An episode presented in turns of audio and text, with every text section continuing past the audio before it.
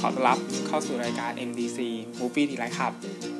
อ่า episode ที่ 64 นะครับลืม episode เลยนะครับ เพราะว่าไม่ได้จัดมา 1 อาทิตย์นะครับ ก็สำหรับ MDC นะครับ ยังอยู่นะครับ รายการนี้นะครับ คือฟอร์มยังไปดูภาพยนตร์ที่เข้าฉายในอ่าโปรแกรมฉายนะครับ แล้วก็เอามาเล่าให้ฟังอีกเช่นเดิมนะครับ แต่ว่าถ้าอาทิตย์ไหนมันหายไปจริงๆ เนี่ยก็สารภาพผิดว่าฟอร์มไม่ได้ไปดูภาพยนตร์นะครับ หรือว่าอาจจะไม่มีเสียงมาอัดรายการได้นะครับ แต่จะพยายามนะครับให้มาทุกวันอังคารนะครับ แต่ว่าสำหรับใครที่ฟังรายการ MBC อยู่นะครับ ก็สามารถที่จะรับฟัง MBC Movie d e l i g h t ขับ Fatback ได้นะครับ เพราะว่าถึงแม้ว่าฟอร์มจะไม่ได้ดูภาพยนตร์ในโปรแกรมฉายในสัปดาห์นี้หรือว่าในภาพยนตร์ที่กำลังเข้าใหม่นะครับ แต่ว่า MBC Fatback เนี่ยฟอร์มมีคลังภาพยนตร์นะครับ ที่อยากจะมาพูดให้ท่านผู้ฟังได้ฟังกันเนี่ย หลายเรื่องมากๆนะครับ ก็สามารถรับฟังได้นะครับค่ะ Infinity Podcast ต้องขอขอบคุณมากๆเลยนะครับ ที่กดเข้ามาฟังรายการนี้นะครับ เหมือนมาฟังฟอร์มเล่านะครับ รู้เรื่องบ้างไม่รู้เรื่องบ้างนะครับ แต่ก็พูดผิดบ้างอะไรประมาณนี้นะครับ แต่ก็ยังกดเข้ามาฟังนะครับนี้ถามว่าทำไมฟอร์มถึงาคหลังๆเนี่ยก็คือดูภาพยนตร์แค่เรื่อง 2 เรื่องนะครับ ปัจจัยแรกก็คืองานมันเยอะนะครับ แล้วก็ไม่ค่อยมีเวลาว่างเข้าไปดูนะครับ ปัจจัยที่ 2 ก็คือเรื่องโรงหนังครับ ก็คือตอนนี้ลิโดเนี่ยมันปิดไปแล้วใช่ไหมครับ เพราะฉะนั้นหนังที่ฟอร์มอยากดูจริง ๆ นะครับ คือหนังที่มันมันเป็นหนังนอกกระแสนะครับ หรือว่าเป็นหนังที่ที่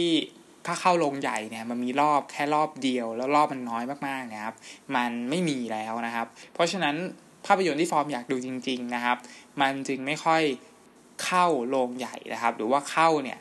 มันก็มีรอบที่ดึกมากๆนะครับ หรือว่าเป็นรอบที่เราไม่สามารถที่จะไปดูได้อะไรประมาณนี้นะครับ ส่วนถามว่าถ้าไปภาพไปโรงภาพยนตร์นอกกระแสเช่นไป House RCA อะไรเงี้ย มัน มันก็ไกลนะครับ เราก็ไม่สามารถที่จะไปได้ทุกอาทิตย์อะไรประมาณนี้นะครับ แล้วก็ด้วยพลังงานด้วยอะไรนู่นนี่นั่นด้วยนะครับ ที่มันทำให้ดูหนังได้น้อยลงนะครับ แล้วก็ด้วยความที่มันเหนื่อยด้วยครับแล้วก็คือกลับบ้านดีกว่าอะไรประมาณนี้นะครับ ประเด็นที่สามก็คือตอนเนี้ยฟอร์มาสมัคร Netflix ครับ ซึ่ง Netflix เนี่ยมันทำให้การดูหนังโรงของเราเนี่ย ไม่ได้ปฏิปต่อมากขึ้นนะครับ เพราะว่าเราอยากกลับบ้านมา ดูซีรีส์อะไรประมาณนี้นะฮะอันนี้มันก็เป็นความส่วนตัวนิดหนึ่งนะฮะแล้วก็อยากอยากดูภาพยนตร์ที่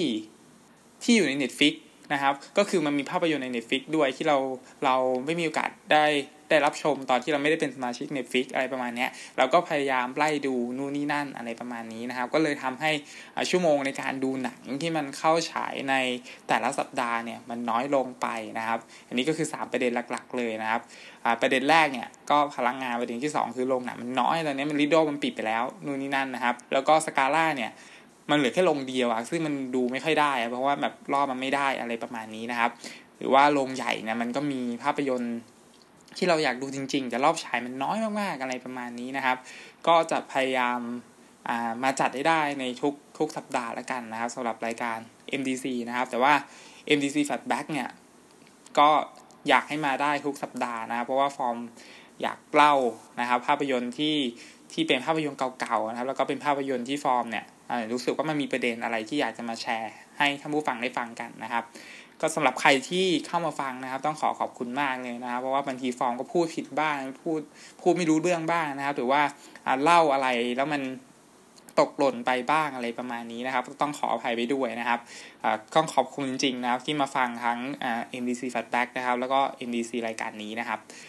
สำหรับสัปดาห์นี้นะครับ พูดมายืดยาวนะครับ ก็ภาพยนตร์ที่จะรีวิวนะครับใน สัปดาห์นี้ episode ที่ 64 นะครับ คือภาพยนตร์เรื่อง Mortal Engine นะครับ ของผู้กำกับคริสเตียนริเวอร์สนะครับ ก็เป็นภาพยนตร์ที่ดัดแปลงมาจากวรรณกรรมนะครับ แล้วก็เป็นผลงานการผลิตของผู้กำกับมากฝีมือก็คือปีเตอร์แจ็กสันนะครับถ้าใครจำได้ก็คือกำกับ Lord of the Ring ใช่ไหมครับ แล้วก็กำกับ Hobbit ด้วยนะครับ คือต้องเป็นหนังที่ฟอร์มยักษ์ visual effect อะไรที่แบบสวยงามนะครับ ก็ถ้าใครที่ดูตัวอย่างแน่นอนครับ Mortal Engine นี่มีวิวชั่วที่สวยมาก ๆ นะครับ มี production design ที่เก๋ไก่มาก ๆ นะครับ คือมีงานฉากที่อลังการมาก ๆ นะครับ สิ่งที่มันน่าสนใจนะครับ ตอนที่เราดูภาพยนตร์ตัวอย่างนะครับ แล้วก็ตอนที่เราดูภาพยนตร์จบแล้วจบแล้วเนี่ยครับคอนเซปต์ของ Mortal Engine เนี่ย มันค่อนข้างน่าสนใจมาก ๆ นะครับ คือ คือตอนที่ดูเนี่ยมันตั้งแต่เปิดเรื่องเลยนะครับ ก็คือมันเป็นเมือง เมืองที่สามารถเคลื่อนที่ได้นะครับ เป็นเป็นเมืองที่เป็นเครื่องจักรอะไรประมาณนี้ แล้วก็เมืองที่เป็นเครื่องจักรเนี่ยจะขับเคลื่อนไปด้วยกลไกที่มันเป็นอ่าอ่าที่ต้องใช้เชื้อเพลิงในการขับเคลื่อนเมืองไปอะไรประมาณนี้นะครับ เพราะฉะนั้นเมืองที่ที่ตั้งอยู่เนี่ยมันก็จะเคลื่อนที่ไปแล้วก็ไปเหมือนแบบไปขมือบไปกินเมืองเมืองอื่นอะไรประมาณนี้นะครับ ซึ่งมันมันแสดงให้เราเห็นถึงยุคล่าอาณานิคมครับ ในโลกดิสโทเปียอะไรประมาณนี้ที่แบบใช้จากกลขับเคลื่อนล่าเมืองหนึ่งเพื่อไปเพื่อไปเพื่อไปเป็นเชื้อเพลิงให้ให้กับตัวเองอะไรประมาณนี้นะครับ ตัวหนังมันจึงสอดแทรกการล่าของเมืองที่ใหญ่กว่า หรือว่าเมืองที่มีอำนาจกว่า หรือว่าเมืองที่มันมีอาวุธทันสมัยกว่าอะไรประมาณนี้นะครับอ่าแล้วแล้วก็เมืองที่ที่เป็นเมืองหลักเนี่ยนะครับก็คือเมืองลอนดอนนะครับ ประเทศอังกฤษนะครับ ซึ่งเป็นอ่า คือคือมันเป็นนัยยะที่เราเข้าใจได้ เพราะว่าอังกฤษเนี่ยเคยเป็นประเทศที่แบบล่าอาณานิคมมาก่อนใช่ไหมครับ แล้วก็คือถ้าถ้าถ้าเรื่องขึ้นชื่อเรื่องการล่าอาณานิคมเนี่ยจะต้องเป็นอังกฤษแน่ๆนะครับ เพราะฉะนั้นลอนดอนเนี่ยมันจึงเป็นพระเอกหลักในการที่แบบเคลื่อนที่ไปแล้วก็ไปเขมือบเมืองเล็กเมืองน้อยอะไรมา เพื่อเอามาเป็นเชื้อเพลิงให้ตัวเองนะครับทำให้เรื่องราวในเรื่องเนี่ยมันจึงแฝงไปด้วยนัยยะการเมืองในตัวไปด้วยนะครับ แล้วก็ ตัวละครหลักคือพระเอกนะครับ ชื่อว่าทอมนะครับ พระเอกเนี่ยจะเป็นนักประวัติศาสตร์นะครับ แล้วก็ทำงานอยู่ในพิพิธภัณฑ์ลอนดอนนะครับ ซึ่งแน่นอนเราเรารู้แล้วว่าพิพิธภัณฑ์ลอนดอนเนี่ยมันเก็บสิ่งของที่ที่พวกอังกฤษเนี่ยไปล่านานิคมไว้เนี่ยเยอะแยะมากมายนะครับอนอกจากข้อความในการล่านานิคมเนี่ยที่เราดูตั้งแต่ตัวอย่าง แล้วก็ตอนที่ดูภาพยนตร์จบแล้วเนี่ยเราคิดว่าประเด็นเนี้ยมันเป็นประเด็นที่ค่อนข้างน่าสนใจนะครับ นอกเหนือไปจากนั้นเนี่ยมันยังมีอาวุธนะครับ ซึ่งเป็นอาวุธที่ที่ในหนังเนี่ยมันใช้นะครับ แล้วมันก็มีสัญลักษณ์ที่ที่บอกว่าเฮ้ยทำไมโลกถึงกลายมาเป็นแบบนี้นะครับทำไมมันถึงเข้ายุคดิสโทเปียที่แบบเราไม่มีประเทศอยู่แล้ว เราจะต้องขับเคลื่อนประเทศไปด้วยเครื่องจักรกลไก แล้วก็ย้ายจากที่หนึ่งไปที่หนึ่งแล้วก็ไปขมือบ ประเทศอื่น แล้วเพื่อให้ตัวเองเนี่ยอยู่รอดไปได้เนี่ยมันเกิดขึ้นมาได้ยังไงนะครับ คือมันจะมีอาวุธอยู่ชิ้นหนึ่งนะครับ ก็ถ้าเป็นอาวุธอะไรเนี่ยก็ลองเข้าไปดูนะครับไออาวุธเนี้ยมันมันมันแทนสัญลักษณ์ซึ่งซึ่งเป็นประเทศมหาอำนาจนะครับ ก็คือใบให้มันก็คือสหรัฐอเมริกานะครับ คืออาวุธอันนี้ยมันมันมันทำลายล้างอ่านโลกเลยนะครับ แล้วมันก็ทำลายล้างอีกประเทศหนึ่งแบบมีอนุภาคทำลายล้างสูงมากๆนะครับทำให้เนื้อหาสาระ ในเรื่องเนี่ยมันมีกลิ่นอายการเมืองผสมอยู่นะครับ แต่ความน่าเสียดายคือหนังเนี่ยมันไม่ได้หยิบประเด็นเหล่านี้มานำเสนอให้มันลึกซึ้ง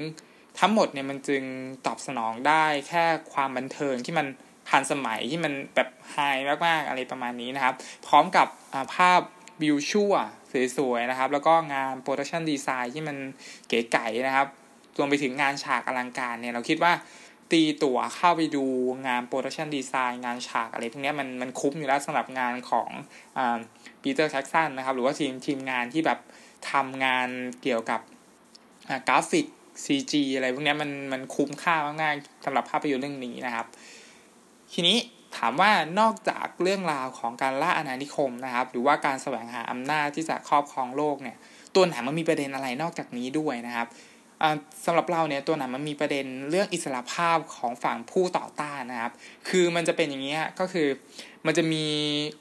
ผู้ต่อต้านนะครับ ที่เขาไม่ชอบว่าเฮ้ยการที่จะเอาเมืองเมืองหนึ่งเนี่ยไปเขมือบอีกเมืองหนึ่งเนี่ยมันมันไม่ถูกนะ คือเราสามารถที่จะอยู่ร่วมกันได้ โดยที่ไม่ต้องไปล่านานิคม หรือว่าไม่ไม่ไม่ไม่ต้องไปไปลุกลานประเทศอื่นอะไรประมาณนี้ครับ ไอ้ฝั่งเนี้ยมันจะเป็นผู้ต่อต้าน ซึ่งผู้ต่อต้านเนี่ย ตั้งลกลากอยู่กับที่ คือไม่ได้เคลื่อนที่เมืองไปไหนนะครับ แล้วก็สิ่งที่มันเป็นนัยยะหรือว่าเป็นเป็นตัวแทนก็คือพวกที่ต้องการอิสระภาพเนี่ยที่มันตั้งลกลากอยู่มันคือชาวที่เป็นเป็นพวกแบบตะวันออกอะ่ะเป็นพวกแบบอ่าพวกอ่าที่อยู่ทางตะวันออกอินเดียนู่นนี่นั่นอะไรประมาณนี้ครับคือพวกนี้จะตั้งจะตั้งลกลากนะครับ ก็คือไม่ไปล่านานิคมอ่าอ่าประเทศอื่นนะครับ แต่ว่า ถ้าเป็นลอนดอนเนี่ยเป็นพวกที่อยู่ทางฝั่งยุโรปเนี่ยก็จะแบบล่านานิคมอะไรประมาณนี้นะครับ ซึ่งมันก็แสดงในยะที่เราพอจะเข้าใจได้อยู่แล้วนะครับไอ้จุดอย่างนี้มันก็เป็นประเด็นของการอิสระภาพในการที่จะต่อต้านนะครับ การลุกลานของประเทศอื่นนะครับ สอดแทรกไปด้วย แล้วมันก็มีตัวละครที่มามาโฟกัสเรื่องอิสระภาพเนี่ยได้อย่างได้อย่างดีงามนะครับแต่จนแล้วจนรอดเนี่ย หนังมันก็ไปไม่สุดในทุกประเด็นที่เล่าไปอยู่ดีนะครับ แล้วก็มันเสียเวลานะครับ ในการทำให้ตัวละครมันดูเท่จนเรารู้สึกตลกในหลาย ๆ ฉากนะครับ เช่นยกตัวอย่างง่าย ๆ ก็คือ คือแบบอีกเมืองอะมามาถล่มแล้วกำลังจะมาถล่มแล้วอะแต่แบบตัวพระเอกอะก็แบบติดเท่อะไรประมาณนี้จะต้องแบบเอาเสื้อแจ็คเก็ตเนี่ยมันมันมีมิวฉากอย่างเงี้ยถ้าใครได้ดูนะครับ ฉากนี้จะตลกมากๆนะครับ คือแบบเฮ้ยมันจะยิงเมืองระเบิดอยู่แล้ว แต่ว่า ยังติดลุกเท่อยู่อะไรประมาณนี้นะครับ หรือว่าตัวละครหลาย ๆ ตัวมากๆที่จะต้องทำให้มันดูเท่อะไรประมาณนี้ซึ่งไอ้ตรงนี้มันมันตลกนะครับ แล้วมันก็เกินความจำเป็นนะครับ ส่วนตัวเราคิดว่ามันขัดจังหวะอารมณ์ร่วมกับสถานการณ์เหล่านั้นนะครับ คือมันกำลังจะออกไปลบจะออกไปยิงกันอะไรประมาณนี้แต่แบบยังติดเท่ติดหล่ออยู่อะไรประมาณนี้มันก็ดูตลกนะครับ ส่วนคู่พระนางนะครับก็คือตัวนางเอกนะครับ ชื่อว่าเฮเตอร์ชอนะครับ นางเอกเนี่ยนะครับก็คือน่ารักนะแม้ว่าจะมีแผลเป็นที่หน้านะครับ แผลเป็นที่หน้ามายังไงเนี่ยก็ลองเข้าไปดูกันนะครับ แต่ว่าเรายังคิดว่าเออเออค่อนข้างที่จะน่ารักง่ายๆนะครับ แล้วก็มาแก้แค้นนะครับ คนที่เป็นเหมือนเป็นหัวหน้าของของเมืองลอนดอนนะครับ ก็คือเป็นตัวโกงนั่นเองตัวโกงชื่อว่าวาเลนไทน์นะก็ไอตัวเฮสเตอร์ชอว์เนี่ยนะครับ ตัวตัวนางเอกเนี่ย แสดงได้ดีนะฮะแล้วก็น่ารักด้วยแล้วเราคิดว่าคู่พระนางเรื่องนี้มันดูเข้ากันได้ดีนะครับ ส่วนตัวร้ายหรือว่าตัวประกอบเนี่ยก็มีอุดมการณ์ที่มันรองรับเหตุและผลของการกระทำอยู่พอสมควรนะครับ อย่างไรก็ตามเนี่ยถึงหนังจะดูน่าเสียดายในในความคิดของเรานะครับ ด้วยประเด็นที่น่าจะต่อยอดไปได้ไกลกว่านี้ หรือว่าทำได้เข้มข้นมากกว่านี้เนี่ยหนังเนี่ยก็ยังตอบสนองความสนุกสนานได้เป็นระยะ ระยะนะครับ ก็ความยาวของมันประมาณ 2 ชั่วโมงนะครับ ก็คือประมาณร้อยสาสิบนาทีนะครับ เรายังคิดว่าเฮ้ยมันยังพอมีช่วงที่สนุกไปได้นะครับทำให้ท้ายสุดนะครับ Mortal Engine นะครับ จึงมีงาน Visual Effect ที่ตื่นตาตื่นใจนะครับ คือถ้าใครอยากตีตั๋วเข้าไปดูงานอ่า Visual สวยๆ งานฉากสวยๆเนี่ยฮะก็เป็นเป็นอะไรที่ตื่นตาตื่นใจแล้วก็ ตอบสนองความบันเทิงได้ดีอีกเรื่องหนึ่งนะครับ แม้ว่าส่วนตัวจะรู้สึกเสียดายนะครับ ที่ไอความความสวยงามของเอฟเฟกต่างๆ เหล่านี้มันไปบกบทบังเนื้อหาสาระของหนังอยู่ก็ตามนะครับในจุดเนี้ยมันเป็นอะไรที่ค่อนข้างน่าเสียดายมากๆนะครับสำหรับ Mortal Engine จะถามว่ามันสนุกไหมมันบันเทิงไหม มันค่อนข้างที่จะสนุกเลยนะครับสำหรับภาพยนตร์เรื่องนี้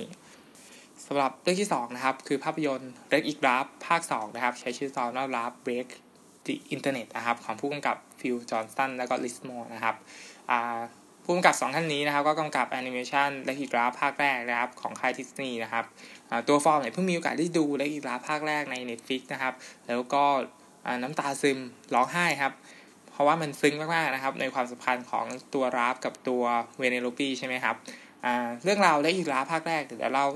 ย่อยๆให้ฟังนะครับ ก็คือมันเป็นเกี่ยวกับตัวละครนะครับที่อยู่ในตู้เกมนะครับ มันจะเป็นตู้เกมที่เราจะต้องหยอดเหรียญเราถึงจะได้เล่นนะครับไอตัว Wreck-It Ralph มันเป็นตัวที่ทำลายตึกนะครับมันเป็นเกมยุค 80 นะครับ ซึ่งฟอร์มก็เกิดไม่ทันนะฮะ ไอตัวราล์ฟเนี่ย มันจะทำลายตึก แล้วมันก็จะมีตัว Fix-It ใช่ไหมมาคอยซ่อมตึกอะไรพวกนี้นะครับ พูดง่ายๆคือตัวราล์ฟเนี่ย คือจอมทุบตึกนั่นเองนะฮะ แล้วก็ อ่า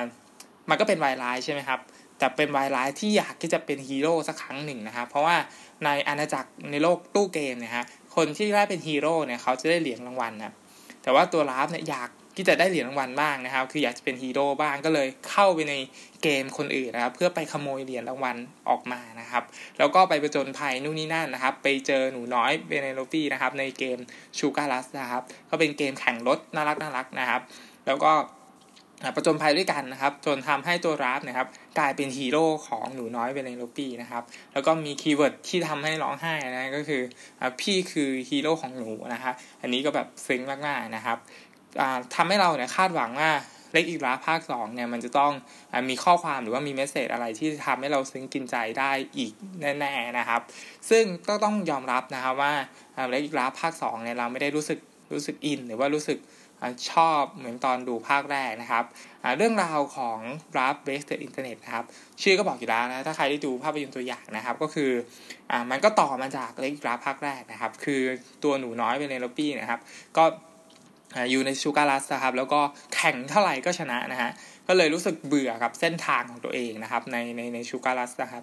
ทีนี้ไอตัวราฟเนี่ยก็พยายามที่จะผลิตเส้นทางใหม่ๆนะครับ ให้ตัวหนูน้อยเนี่ย นักนักซิ่งคนนี้นะครับไม่ไม่เบื่อจนเกินไปนะครับ ทีนี้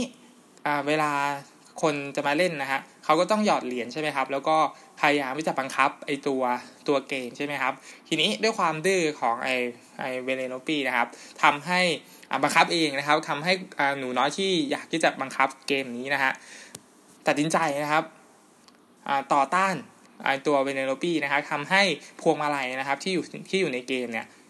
นะครับหักนะครับ แล้วก็ ต้องหาทางซ่อมมันนะฮะทีนี้เมื่อมันหักแล้วเนี่ยก็ต้องเปลี่ยนใช่ไหมครับ เจ้าของตู้เกมเนี่ยก็พยายามที่จะหาอะไรมาเปลี่ยนนะครับ ว่าไอ้พวงมาลัยอันเนี้ยมันจะหาซื้อได้ที่ไหนนะเด็กๆที่มาเล่นในร้านเกมนี้เนี่ยก็บอกว่านี่มันมีอยู่ในอินเทอร์เน็ตนะ แล้วก็สามารถที่จะหาซื้อได้ใน eBay นะฮะทำให้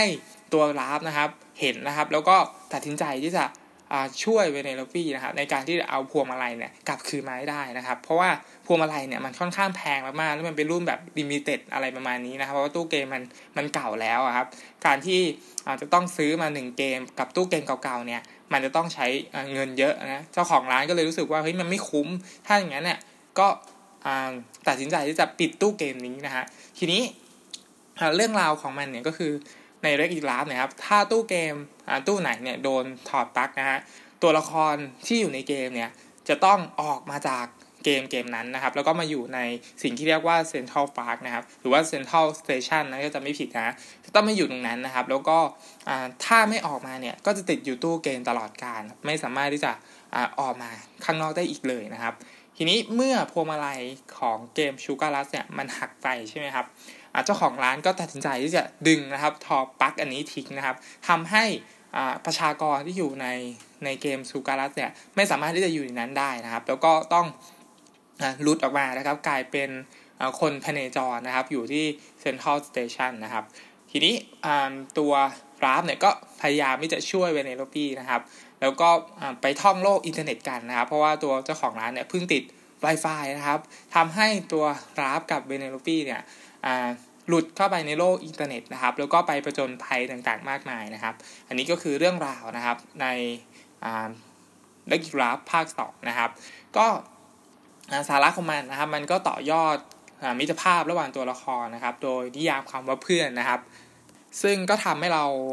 กินใจนะครับอีกครั้งหนึ่งนะครับ แม้ว่าจะไม่ได้รู้สึกเข้าภาคแรกนะครับ แต่วิธีการเล่าเรื่องหรือว่าบทสรุปทั้งหมดเนี่ยก็ชวนเหลือเกินนะฮะให้เรามีน้ำตาแล้วก็ซาบซึ้งกับความสมัครครั้งนี้นะฮะแต่ไม่ได้ร้องไห้เท่าตอนดูภาคแรกนะครับ คือเรารู้สึกว่าภาคแรกเนี่ยมันสมบูรณ์แบบมากกว่าภาคนี้นะฮะ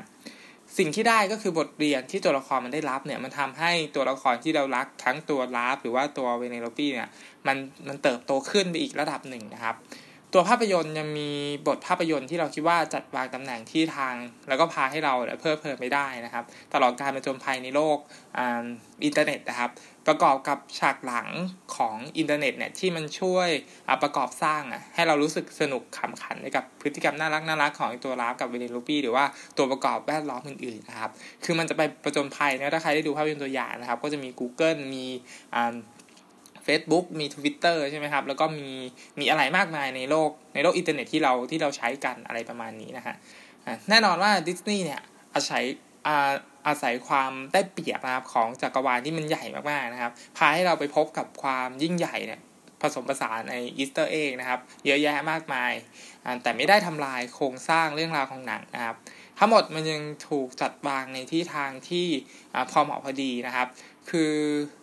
ต้องยอมรับว่าดิสนีย์เนี่ยเป็นจักรวาลที่มันใหญ่มากนะครับ ไม่ว่าจะเป็น Star Wars ก็อยู่ในดิสนีย์ใช่ไหมครับ หรือว่าอาณาจักรมาร์เวลเนี่ยก็อยู่ในดิสนีย์นะครับทำให้ Easter egg ต่างๆเนี่ยมันถูกใส่เข้ามาเยอะแยะมากมายในในเรกอิทราล์ฟภาคนี้นะครับแต่ถามว่ามันไปทำลายโครงสร้างของหนังไหมเนี่ยก็ไม่ได้ถึงขนาดนั้นนะครับมันอาจจะมีบาง บางเหตุการณ์ที่เรารู้สึกว่าให้มันเยอะแล้วมันก็ล้นไปเล็กๆน้อยๆนะครับ แต่ว่าทั้งหมดเนี่ยมันก็ยังรู้สึกกลมกลืนแล้วก็ไหลลื่นไปได้นะครับตลอดการรับชมนะครับ ดังนั้นนะครับ Ralph Breaks The Internet เนี่ยเป็นบทภาพยนตร์นะครับที่เป็นภาพยนตร์นะครับที่มี บทภาพยนตร์เข้าถึงทุกเพศทุกวัยนะครับ มีงานฉากนะครับประกอบงานภาพที่ไม่มีอะไรต้องติแล้วนะครับสำหรับค่ายดิสนีย์นะครับ เพราะว่ามันมีดีเทลอะไรที่มันละเอียดมากๆนะครับ การดำเนินเรื่องที่ไหลลื่นนะครับ แล้วก็มีมีวิธีการนำเสนอที่ที่ที่โอเคนะครับ แม้ว่าอาจจะพอเดาทางง่ายไปสักเล็กน้อยนะครับ มุมมองที่มีต่อตัวละครก็มีพัฒนาการที่ดีขึ้นนะครับ ทั้งหมดนะครับภาพรวมของหนังเนี่ยยังคงสร้างรอยยิ้มเรียกเสียงหัวเราะแล้วก็ทำให้เรามีน้ำตาได้อยู่บ้างพอสมควรนะครับ แต่ว่าไม่ได้เยอะเท่าตอนดูภาคแรกนะครับก็ส่วนตัวถามว่าชอบภาคไหนนะครับ ก็ฟังถึงตรงนี้ก็น่าจะพอรู้นะครับว่าฟอร์มชอบภาคแรกมากๆนะครับ แล้วก็เป็นแอนิเมชันที่ดีอีกหนึ่งเรื่องเลยนะครับสำหรับ Wreck-It Ralph นะครับ สุดท้ายก็คือมวลรวมทั้งหมด นะครับของภาพยนตร์เรื่องนี้ก็ตอบสนองความบันเทิงนะครับ มีมิตรภาพนะครับ แล้วก็มีการเรียนรู้มีการเติบโตที่ค่อนข้างสร้างสรรค์นะครับ แล้วแน่นอนว่ามันทำให้เราเนี่ยรู้สึกอยากที่จะติดตามความสัมพันธ์ของตัวราฟกับตัวหนูน้อยเวเนโลฟีเนี่ยว่ามันจะดำเนินต่อไปได้อีกในอนาคตนะครับ ก็ สำหรับใครที่ชอบแอนิเมชันนะครับ คิดว่าไม่น่าที่จะพลาดภาพยนตร์เรื่องนี้นะครับ แล้วก็ใครที่ชอบงานดิสนีย์นะครับ จะได้เห็นเจ้าหญิงดิสนีย์นะครับ รวมตัวกันเยอะแยะมากมายเหมือนในภาพยนตร์ตัวอย่างนะครับ แล้วก็มีอะไรที่อาจจะเซอร์ไพรส์นะครับสำหรับคนที่ชอบความเป็นเจ้าหญิงนะครับของดิสนีย์นะครับอยู่บ้างนะครับ แล้วก็มี Easter egg เยอะแยะมากมายนะครับ ก็คือจริง ๆ แล้วเนี่ยมันมีคนทำมาให้เราแล้วแหละครับว่าใน YouTube หรือว่าในใน Facebook นะครับว่า Easter egg ของภาพยนตร์เรื่องนี้มันมีอะไรบ้างนะครับ แต่สำหรับใครที่อยากจะเข้าไปดูด้วยตาตัวเองนะครับ ก็คิดว่าน่าจะคุ้มค่านะแล้วก็น่าจะส่งมอบความบันเทิงได้อยู่อยู่บ้างเลยนะครับ แต่ว่าอาจจะไม่ได้ดีเท่าภาคแรกนะครับ อาจจะต้องลดความคาดหวังลงไปสักนิดหนึ่งนะครับสำหรับใครที่อยากดูภาพยนตร์เรื่องรับ เบสติอินเทอร์เน็ตนะครับ หรือว่าเล็กอีกรับภาค 2 นะครับสำหรับสัปดาห์นี้นะครับ MDC episode ที่ 64 นะครับ ก็ต้องขอจบรายการไว้เพียงเท่านี้นะครับ แล้วพบกันใหม่นะครับ สัปดาห์หน้านะครับวันนี้ผมฟอร์มนะครับ ต้องขอลาไปก่อนนะครับ ขอให้รับชมภาพยนตร์อย่างมีความสุขนะครับ สวัสดีครับ